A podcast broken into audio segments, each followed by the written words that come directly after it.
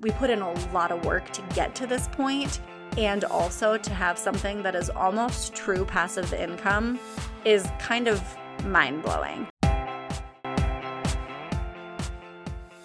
You're listening to Take It Personally, a podcast about the personal side of business and the art of standing out.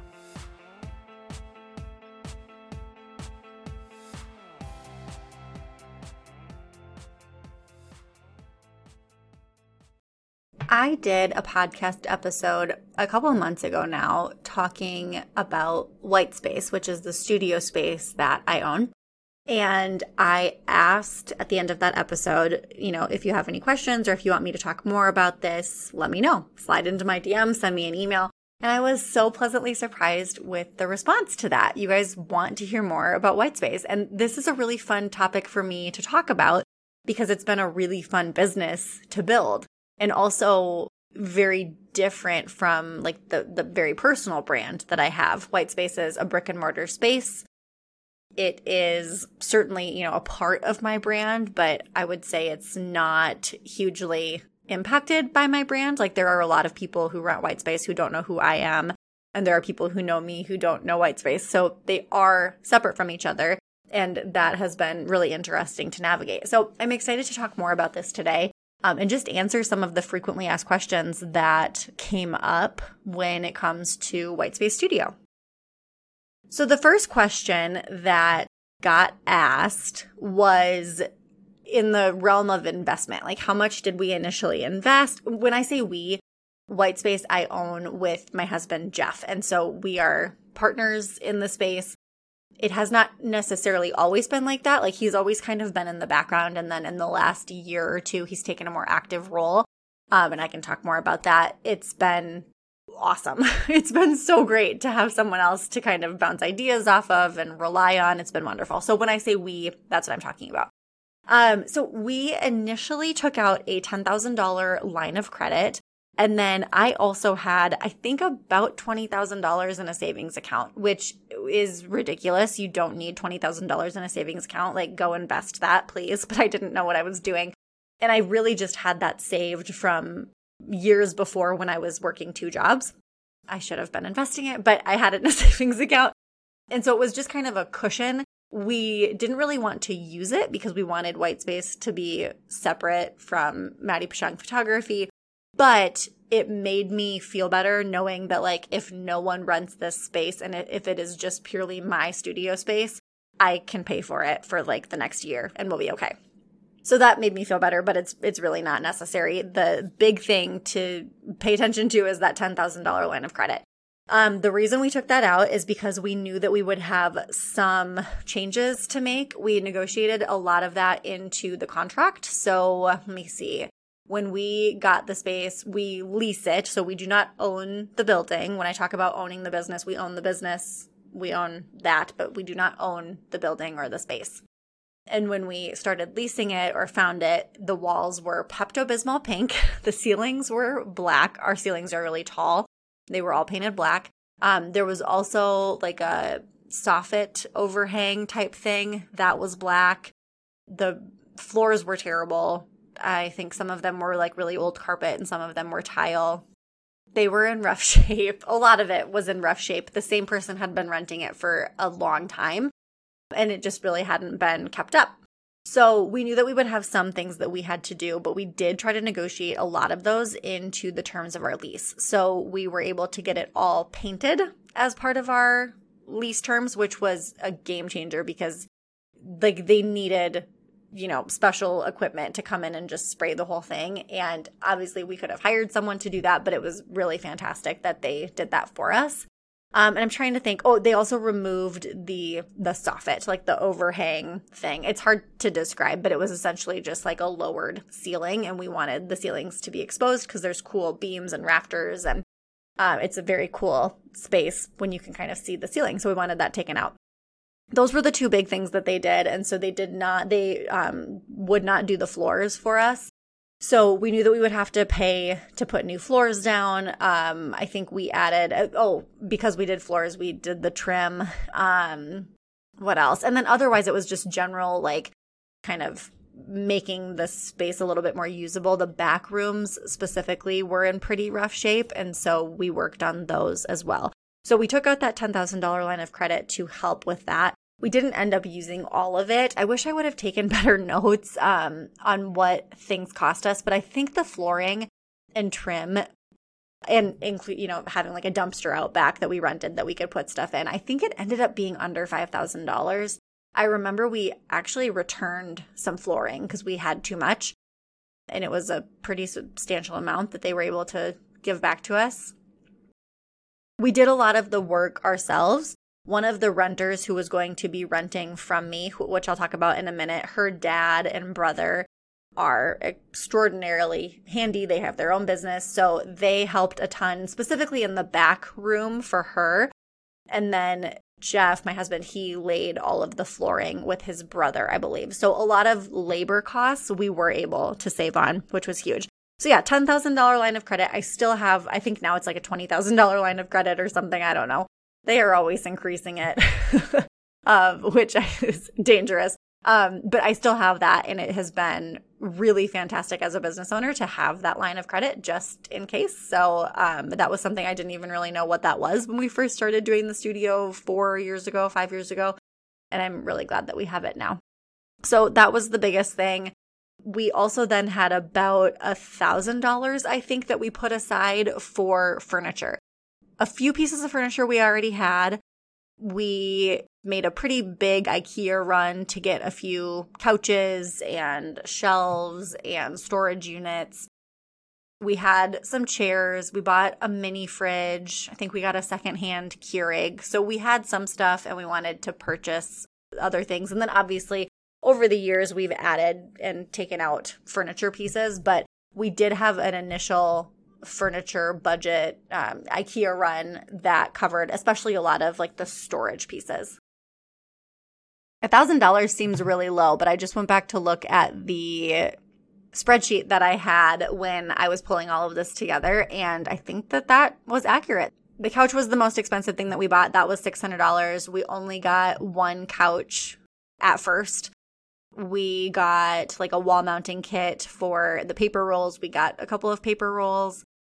We did end up getting security cameras and a lock system for the door later on. So that was not in this initial budget. So just initial furniture was around a thousand dollars. Um, I'm sure now it would probably be twice that because again, this was five years ago, but I was really happy with that at the time. Next question is Was it difficult to find the space, and what are some things that should be considered if you're looking to start a space like this in your town? It was a bit challenging to find the space. I think more, we had a good realtor, but I think it was difficult for him to understand what I wanted. And there weren't a ton of spaces at that time that I could point to and be like, this is what I want. There was specifically one called Creative Space Studios in California. It's run by my friend Janaea. And honestly, I ended up just messaging her on Instagram and connecting with her there. And I was able to ask questions and kind of get some advice. And that was such a game changer. Like, so nice to be able to have conversations with her um, because there weren't a lot of studios that I could find at the time that were a similar model to what we wanted to do so that that was really really helpful. But yeah it was challenging because i was trying to explain what i wanted but i wasn't even really sure what i wanted. And i don't think our realtor had ever like seen anything like this before. So the biggest thing that we were looking for were big windows. And it wasn't even facing a particular direction. Like now if i were to find a space i would want if at all possible north facing windows. Our windows face west which means that they get really good light more so in the afternoon. The morning is fine. I shoot often in there in the morning, but if I can avoid it and if I can do afternoon, I just prefer that light. Um, so I would do things differently now, but at the time I I didn't know what I didn't know. So that was our biggest thing. We just wanted really big windows, like a wall of windows, um, and as much floor to ceiling windows as we could get. Otherwise, I didn't have a lot of specifications that I was looking for. I knew that what we could afford would probably be around a thousand square feet. I had come from a studio space that had like an entryway kind of client room and then a shooting space. And then actually, this particular studio had then another shooting space. And I really liked that. And so our current space has uh, an entrance space. It actually does have three rooms. It has like a big storage room and an entrance space and the shooting space. And so I did really like the idea of that. I didn't know if we would be able to find it, but when we did, it was I was I was very happy um, because it's nice to have just like the separate spaces. Other than that, though, not not a lot. There are many things now as we look forward to like what comes next. There are many things that I would prefer to have that we don't have now, but for the most part, our space now is really really wonderful. Like we really lucked out. One of the more challenging things was just getting people to kind of buy into the idea. Like with both my husband and the realtor, they were kind of like, really? Like, are you sure this is it? Because again, it had Pepto Bismol, pink walls, and a black ceiling, and it didn't look that bright because it wasn't white at that point, and there was really crappy flooring, and the back rooms were terrible, and there was like a desk in the middle of everything because it was a retail space. So I really had to have that, you know, visionary of being able to picture what it could look like. And I feel like Jeff pretty quickly was able to visualize it too. I don't think that our realtor was until it was like up and running and he was like, "Oh, this is really cool. Like you really did something here." Um so it is funny now looking for a space to potentially move to or like what comes next. His buy-in is like so much greater because he sees now what we were what we were able to do. But I think as the person who is looking for the space, you really have to hold on to that. Like you have to know uh, what you're looking for and just kind of be that visionary because it's going to be harder for other people to picture it. The next question is what are the expenses to keep the space running? So we consider our all in expenses every month to be right around $2,000. That includes our rent, it includes cleaning, it includes internet, and then random supplies, whether we make a Costco run for cleaning supplies or we stock the fridge or whatever. It's usually around $2,000 a month. So then the next question is how do you make sure that you're bringing in enough money to cover the studio overhead? This was the biggest concern. And this is also something that is very top of mind as we look toward the next space because I sell hours for $75. So there's just kind of a limit as to what my expenses can be where it still makes sense. I like operating businesses that have, you know, as high of a profit margin as I can have.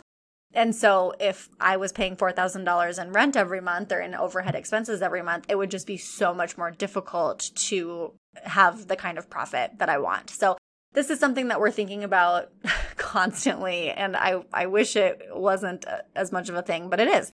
Um, so when I first opened the space, I actually had two people that came on as full-time renters. Our business model looked a lot different then because we didn't really know what kind of business model we wanted to pursue. We were just going to rent it by the hour essentially and kind of see what happened. But I knew that it would be nice to have that cushion so I had reached, I can't remember how this worked. I think I reached out to a friend of mine who I saw like her business seemed to be really growing. And I knew that by the nature of her photography business, she would need, like, she wasn't shooting outside. So she would need an indoor space. And I, I think I just felt like I needed to send her a message. And so I did. We weren't super close at that point, but ran in similar circles, um, had mutual friends, like, certainly knew each other. I, I've always really liked her. And so I just reached out to her and said, like, hey, I don't know if this is on your radar, but I'm opening a studio space and would have room for one other full time renter if you're at all interested. And she was actually in the process of signing another lease, but like the she wasn't 100% sold on it and the person was not getting back to her and it was just kind of a cluster and she was like this feels like divine timing. I'm in. Like what do you need to know? And so she came on as a full-time renter and then I also had a friend who did permanent makeup and we converted one of the back rooms into a studio space for her. So I had those two people that were not covering all of my rent, but covering a lot of it. And so that was a huge help. And one of the biggest pieces of advice that I have if you're looking at opening a space, even if you want to eventually do, I mean, if you want to eventually do memberships like what I do now, um, launching those memberships or launching like some sort of um, uh, membership, I guess, where people can kind of almost like enroll early with you, even if it's a really good deal, whatever that looks like, because it was such a load off to know that, you know, if nobody else booked, I had a really good portion of my rent covered. So I had those two women with me for, I think, around two years. And then after, yeah, I think it was around the two year mark, my friend in the back moved. And so that actually worked really well because at that point we had picked up pretty significantly. Um, we were just like kind of steadily increasing business. So that back room became a storage room. And then shortly after, the other photographer um, opened up her own studio space. And again, that worked really well um, because we were kind of debating at that point shifting to a membership model. So um, both of the people that we had, I cannot tell you how thankful I am that we had them when we had them because I think they allowed me to be able to make better decisions about the business because I wasn't stressed about paying my rent, which I knew that I could pay by myself, but I certainly did not want to and it would have it would have been much different. So that was fantastic. Once those people kind of transitioned out, um, and even while they were still at Whitespace, we were kind of experimenting with different business models. So we had the two renters, and then we also had hourly renters. So you would just rent by the hour as needed. We had built up our renters, so we had more people who were renting, you know, more frequently. We also experimented with punch cards, so you could make a one time purchase. I think it was around $500 that would get you, I think, 10 hours. So it was a really good deal. They were getting hours for like $50, $55 an hour as opposed to 75. And we also would have things throughout the year like mini sessions. So we would do Christmas mini sessions or spring mini sessions, and those would help increase our revenue for that period of time. The issue with all of these things is that it was really unpredictable. So one month we might have really fantastic month and then the next month it could be really bad. Or what we found pretty quickly, we had major seasonality, right? In the summertime, we were making just enough to pay the rent, maybe not even. And then in the winter, it would be like so busy, and there were people in there every day, and the weekends were booked three weeks in advance. And there was like, there was no consistency. We couldn't predict anything. And so Jeff really started to push me on the idea of memberships. And I was really nervous about that. I just felt like it was going to be a tough sell. And long story short, that's the business model that we've transitioned to now. It is awesome. It is challenging to sell memberships, which kind of blows my mind because I really do think that they are such a fantastic deal. And if you'll allow me to get on my soapbox for a minute, I always feel like memberships are such a great stepping stone for the photographer who wants to eventually have their own space or maybe have a space with like them and one other person it is pretty jarring to go from paying nothing for rent every month to paying like $1,000 or $2,000 or whatever.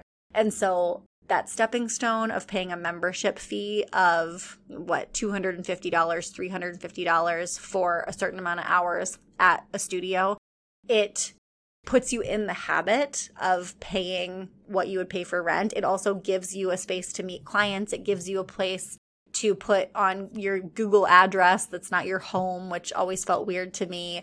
It's a s- space to go if the weather sucks and you need to be inside. It's a space to go for content creation if you want to get out of your house. Like there are so many benefits. So it is a little crazy to me that it's difficult to sell. But that said, we have about six renters right now. They're phenomenal. I absolutely love them. Most of them are photographers. One of them is actually a boutique. So that has been awesome. They are our biggest client. They use the space most often. They're on our biggest membership level. They will likely be transitioning out because they're building their own space in the next couple of months. And so I'm anxious to see what it looks like to fill that spot. And if we can find another boutique or another client like that, it's just worked really well to work with them because they typically shoot during the day, during the week, when we're not that busy anyway. Um, so TBD on what it looks like once they are out, but they've been phenomenal clients. And honestly, all of our members have just been great. So I was very nervous to move to the membership model, but it's been awesome. And the fact that we know every month we'll have at least this amount of money come in through memberships is a game changer. So my goal over the next, you know, year beyond is just to continue growing memberships. So our rent continues to be covered and we're not worried about that especially in the summer months. One of the biggest mistakes I see brand photographers make is sending over galleries that are too heavily focused on photos of their client. You heard me. You're probably delivering galleries that have too many photos of your client looking at the camera and smiling. A personal brand photography session is so much more than a gallery of headshots. A good brand session should leave your client with a library of images thoughtfully curated to grow their business. These aren't just pretty photos, they're pretty with a purpose. Brand sessions aren't just a million photos of your client's face, as beautiful as they may be. Galleries should be diverse and showcase not just the person behind the brand, but all the things that make up their business. This is how you create brand sessions that can really be put to work and not just collect dust in the cloud when they change their hairstyle. If you want clients who use their images and sing your praises from the roof, download my ultimate personal brand session shot list. This list covers the 10 images you should be getting at every session, plus a bonus concept that will have your clients so thrilled they have to tell all their friends, which means more business referred your way. You can grab the checklist at maddiepashong.com slash shotlist. That's maddiepashong.com slash shotlist. The next question is how long did it take to break even and profit? So our tax returns are a little goofy because we actually started Whitespace as like a DBA of Maddie Pashong Photography, which in retrospect, I don't know why we did that. And so it's just been in the last two years, year and a half, that it's been its own LLC, which makes for things. I'm glad that I'm not doing the accounting on that. My bad, guys. so our tax returns, I they're a little funky, but I keep my own like spreadsheets and numbers and everything. And our first year, we would have technically been in the black by like what we made versus what we paid in rent if you didn't consider the money that we took out at the beginning to open the space. So we were just a little bit in the red, um, maybe like five or ten thousand dollars. But month to month, we at the end of the year, like we were pretty pretty even, um, broke even essentially. So that was like kind of mind blowing and amazing, especially because that was 2020 pandemic year. We literally opened in February of 2020. So we had about a month where things were normal before it got crazy. So the fact that it was a pandemic, it was a new business, it was a business we'd never done before. I'm very thankful that we essentially broke even the first year. And then the next year, we began to like profit uh, more clearly. And it's honestly just grown ever since. Every year, we make a little bit more money. Um, it's not like we're making millions of dollars from this endeavor. And I'm very curious what the ceiling looks like because, again, we sell hours for $75. So, curious what like the future of the business looks like, but after the first year or so, which the first year was really challenging from an emotional perspective because you essentially I talked about this a little bit in the last episode. You're essentially teaching people how to use the space. You're learning how to rent the space. You're learning all of your systems. You're putting them in place. You've got people who don't really respect the space as if it's their own because it's not their own. Like it's just complicated and challenging. But after that first year, and especially now, um, just about four years in, it pretty much runs itself. Now, that's not to say that we don't notice a change when I'm doing more heavy marketing or sending more emails or, you know, finding new furniture. Certainly we do. But I don't really have to do much of anything four years in for us to make a profit. And that is awesome. And so I just hope that we kind of continue trending in that direction. We've got some really cool goals and hopes and dreams for what the future of the space looks like that will hopefully make that, you know, harder at first, but then easier. Um, so we'll see what happens, but it is really cool. Like I, I say that tentatively because we've, we put in a lot of work to get to this point and also to have something that is almost true passive income is kind of mind blowing. I do sometimes wonder, this is kind of vulnerable, whatever, I do sometimes wonder if it's a good idea to have my attention pulled in so many different areas. Like, I feel like I could, you know, as with anything, I could do a better job owning white space if I just had white space. I could do a better job with photography or with coaching if I only did those, like each of those things. But that's not my business. My business is photography and coaching and the podcast and the studio space. and that's pretty reflective of my personality and how I kind of like to operate. And also, it can be really challenging at times because there, like, there have been things that I've been wanting to do at Whitespace for months that I just haven't gotten around to. So it does pull your attention. And I think if I were still building a photography business and like trying to get new clients and really market myself heavily, I would not recommend opening up a studio space because it's just it's going to pull your attention and your attention needs to be focused on one thing. Do that one thing really really well. Um, you know kill it get the the clients that you need supporting that one thing and then pull in another business. I think that's the biggest mistake that i see people make when it comes to studio spaces is they add it when they're not quite ready to add it because they think it's going to be passive and it maybe will be passive at one time at at a time but it's going to take time to get there. So I do sometimes think about that. I have friends who only run their studio spaces, and you can tell they do a better job than I do. They have more time than I do. Um, they have more of the creative bandwidth than I do. And that's tough because I'm, you know, I, I want mine to be, I want my space to be great. I want people to love it. I want them to talk about it. I want them to continue coming back. And sometimes I don't feel like I'm doing as good of a job at that. So I'm figuring that out. The next question is an interesting one. I think it's a really great question. Do you ever get tired of the same space? And my answer to that is yes. Yes, I do. In fact, I don't use white space probably as much as I thought I would. I love it for headshots. I will often have, you know, a day a month where I just do a bunch of headshots at white space. It's so much easier to do them there than it is to take my equipment to other places but I totally get sick of it. And in general, I just really like shooting on location. It's fun, it challenges me in new ways.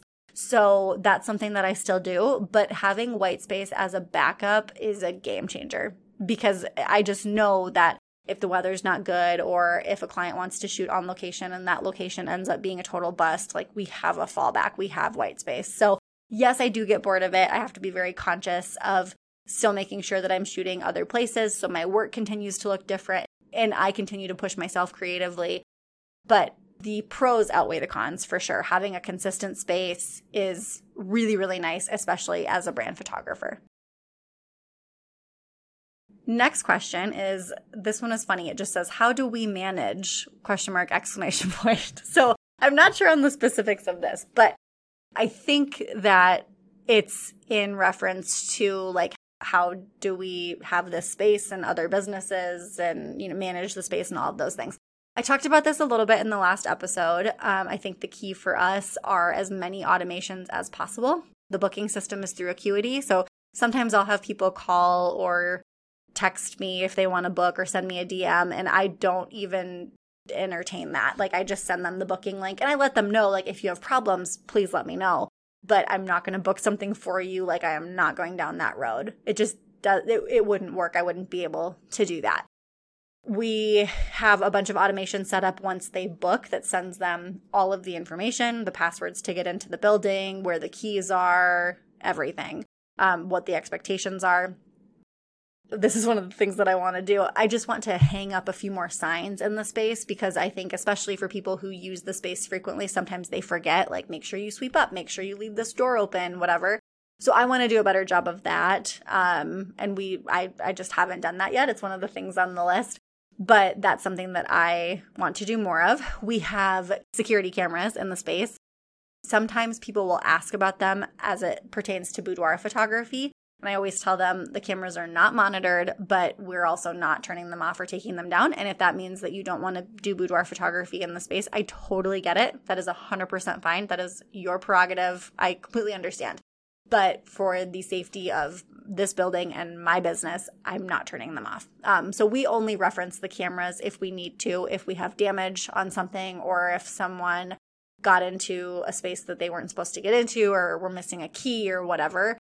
But there have been times when we have needed them. So I'm very thankful that they're there. But that also means that I don't have to be there. I don't have to be to be babysitting. Same thing for the passcodes to get into the building. I don't have to meet people there every time there's a booking. That is absolutely huge. My assistant Kenzie does a lot of the social media marketing for um, Whitespace. I also have someone else who helps out with reels for Whitespace. So I certainly have a lot of help. There are certainly areas where I don't manage as much as I should. I don't do as much as I should. But I'm proud of what we've done and I'm really proud of our systems. I think where we really shine is like our booking process is really, really streamlined. People know what they're going to get, they know what to expect. There's certainly areas where we could do better, but I'm I am very proud of our booking system. How do we rent the space out for non photography? So we definitely market specifically to photographers. Um, however, we will sometimes have people who want to use the space for not photography. So once in a while, I'll mention that in our marketing, but it's pretty rare because I know that the majority of people are going to be photographers who rent the space.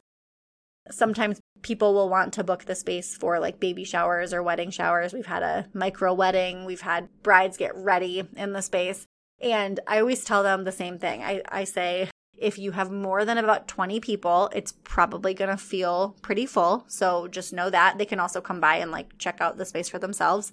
I tell them there's no kitchen and there's no attached bathroom. This is something we would like to change in our next space. But as of right now, we've got bathrooms in the hallway, but they're not attached to the space.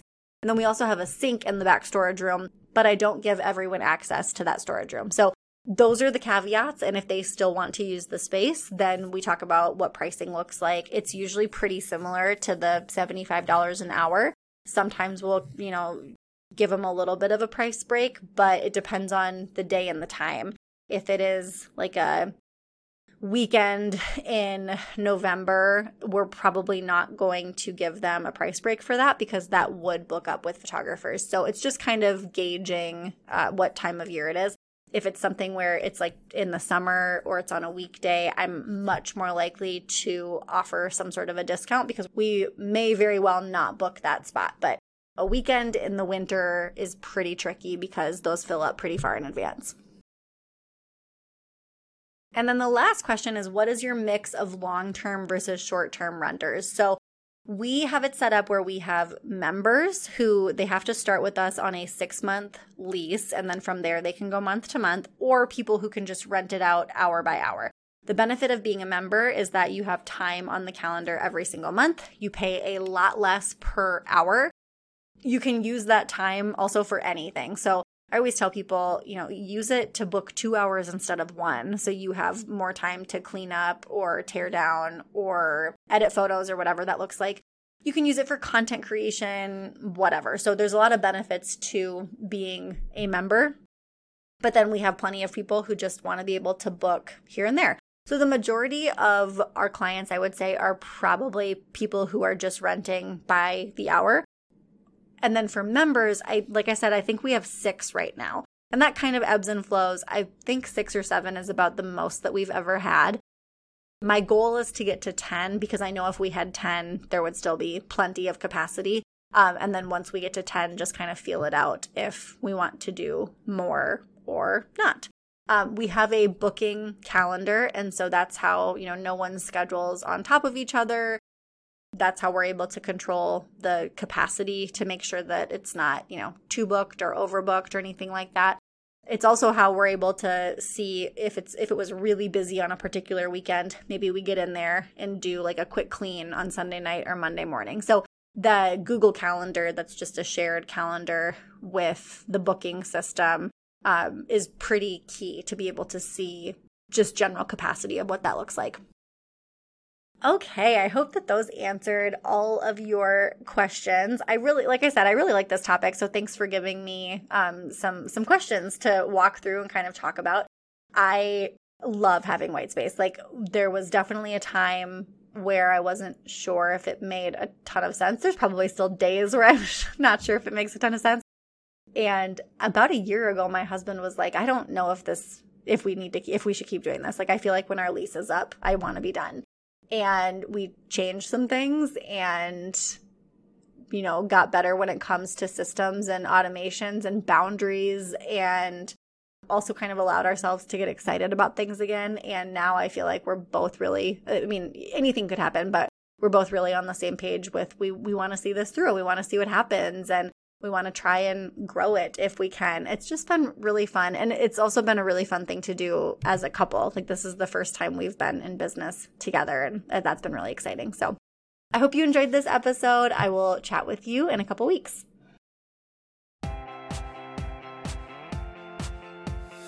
Thank you so much for listening to Take It Personally. If you're a regular listener, you might already know that some of the best conversations actually happen after the show. Head over to Facebook and search Take It Personally podcast to join our private Facebook group and join the conversation. We'll also put the link in the show notes. And if you haven't already, would you head over to iTunes and leave us a review? This is the best way to let other people know about the show and help us to keep creating content you love. You can also head to takeitpersonallypodcast.com for all the show notes from today's episode and past episodes. Thanks so much for listening. See you next week.